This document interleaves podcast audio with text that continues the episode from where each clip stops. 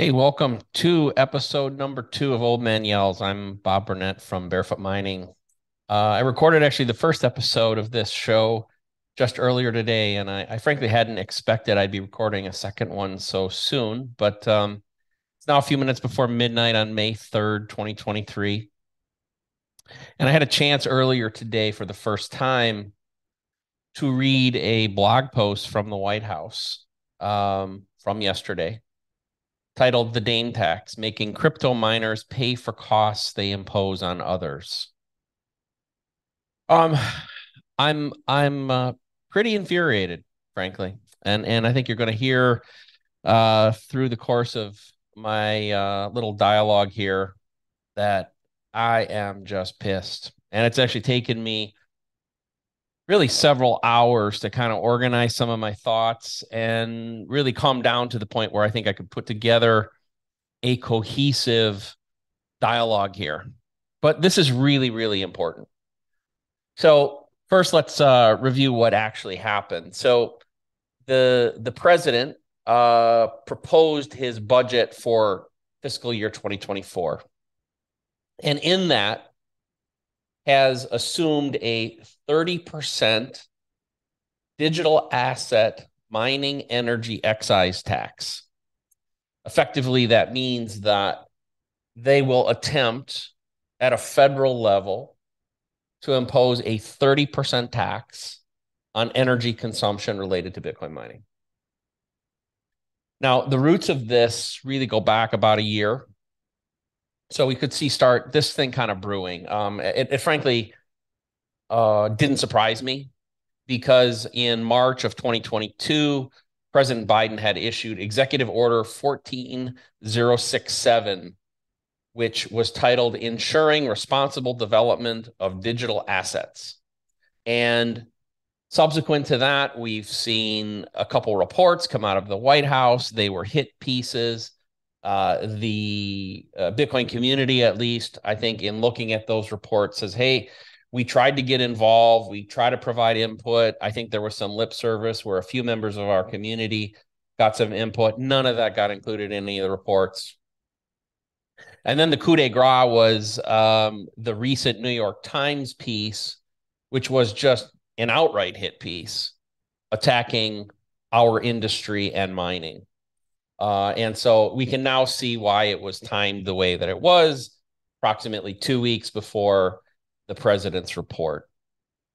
So, you know, really disturbing stuff. Um, it's very clear that this report was written with malicious intent from the very beginning, with no attempt to look at the issue from a fair perspective, from a whiteboard perspective.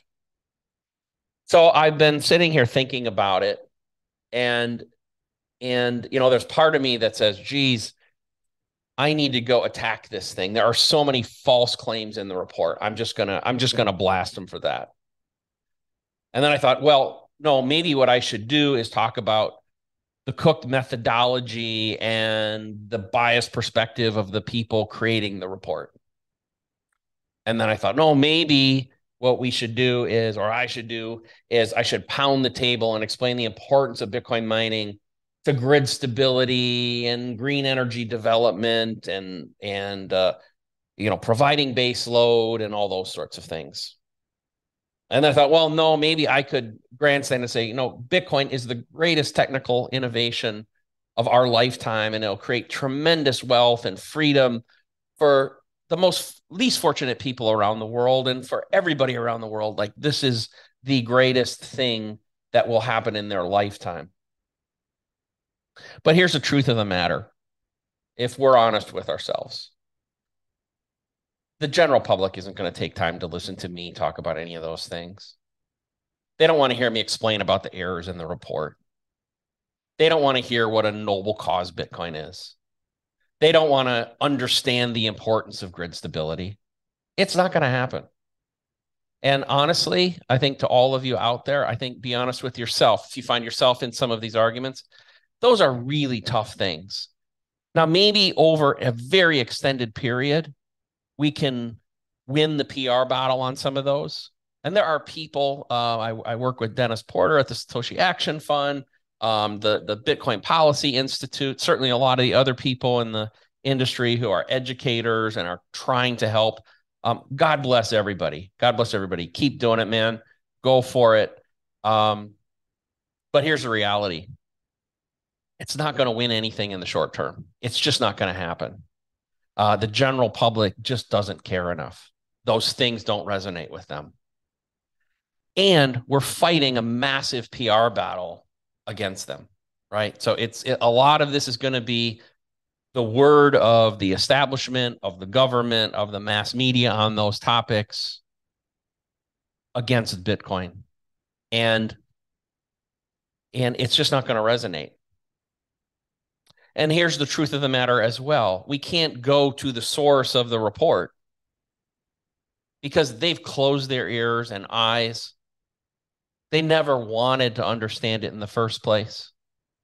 They never do want to understand it because it threatens the very power that everything they believe in rests on. Like, like the power structure that they have, their agenda, they don't work if if Bitcoin continues on the path that it is. And here's the truth. They are liars. They are deceivers. Their mission and their intent is evil. I mean that in a literal sense. Let's not sugarcoat shit here. So, should we give up? Should I give up? Is mining dead in the US? Hell no. But how do we fight? How do we get the general public to care?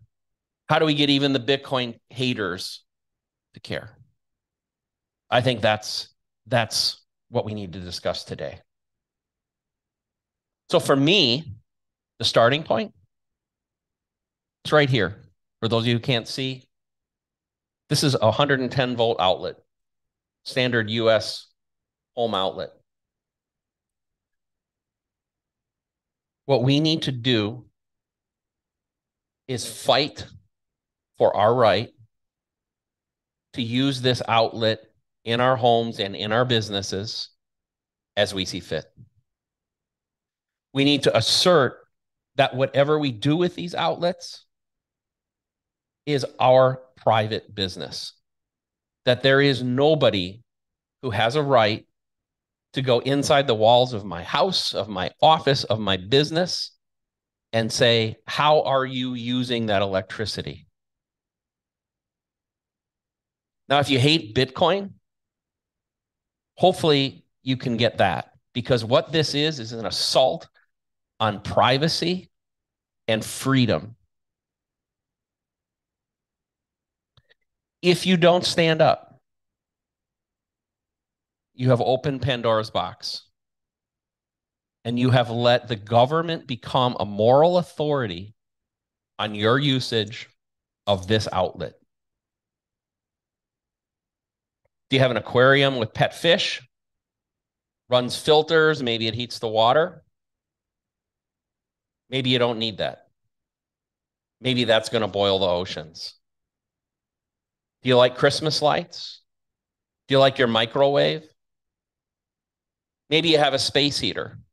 Maybe space heaters are fine in Minnesota, Wyoming, and North Dakota, but in Florida, where I live, you can't run them.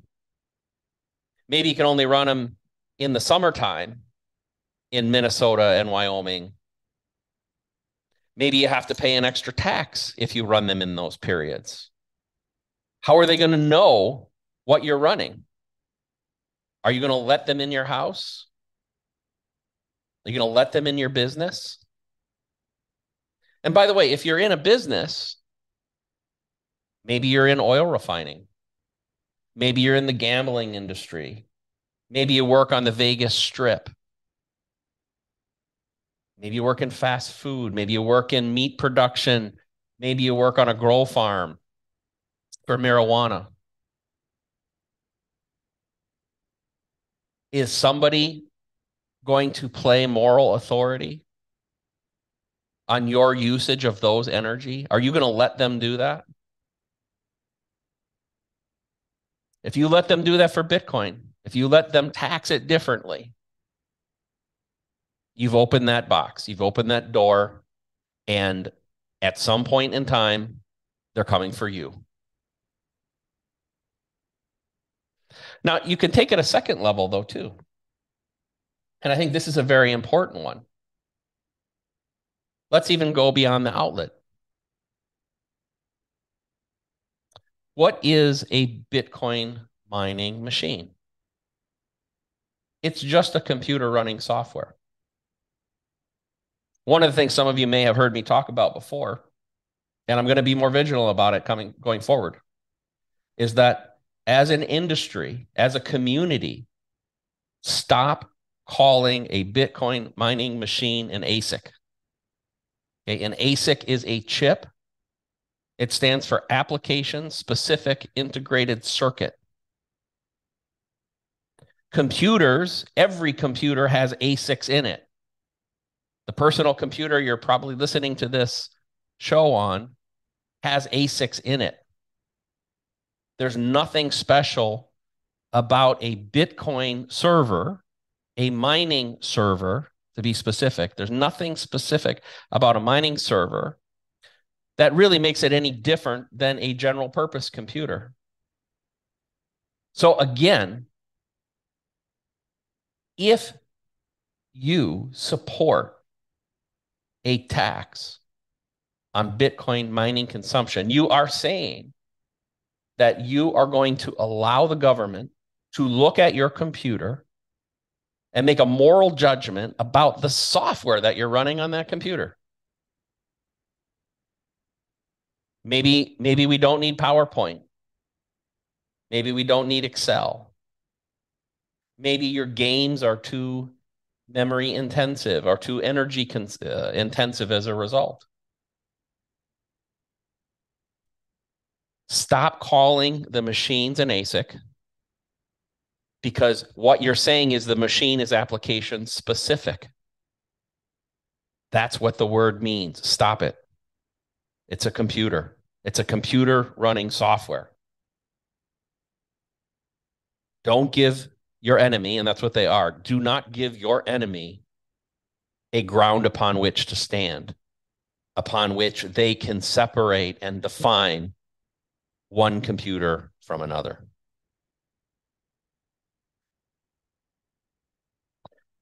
In closing, hey, this is not a high school debate. This is not something that's just pretend. This is warfare. The opposition will not fight fair. They will lie. They will cheat. They are powerful. They have an agenda. What we stand for in Bitcoin, what we're trying to accomplish as a community, is in direct opposition to them. This excise tax is not about the climate. It's about Bitcoin. This is a battle for the soul of money. It's a battle for the soul of humanity. And the battles have started.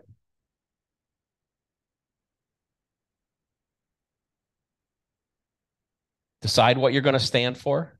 Decide how far you will go to stand for this. And be ready. I can say for me, as an old man here yelling, you know, this is it. This is the last stand. Okay. So, so I hope you'll join me with that. But no matter what, make sure you clearly get on a side and make sure you support that side. And I, and I, and I hope it's on the side of Bitcoin because being on the side of Bitcoin is being on the side of humanity and freedom. Good night.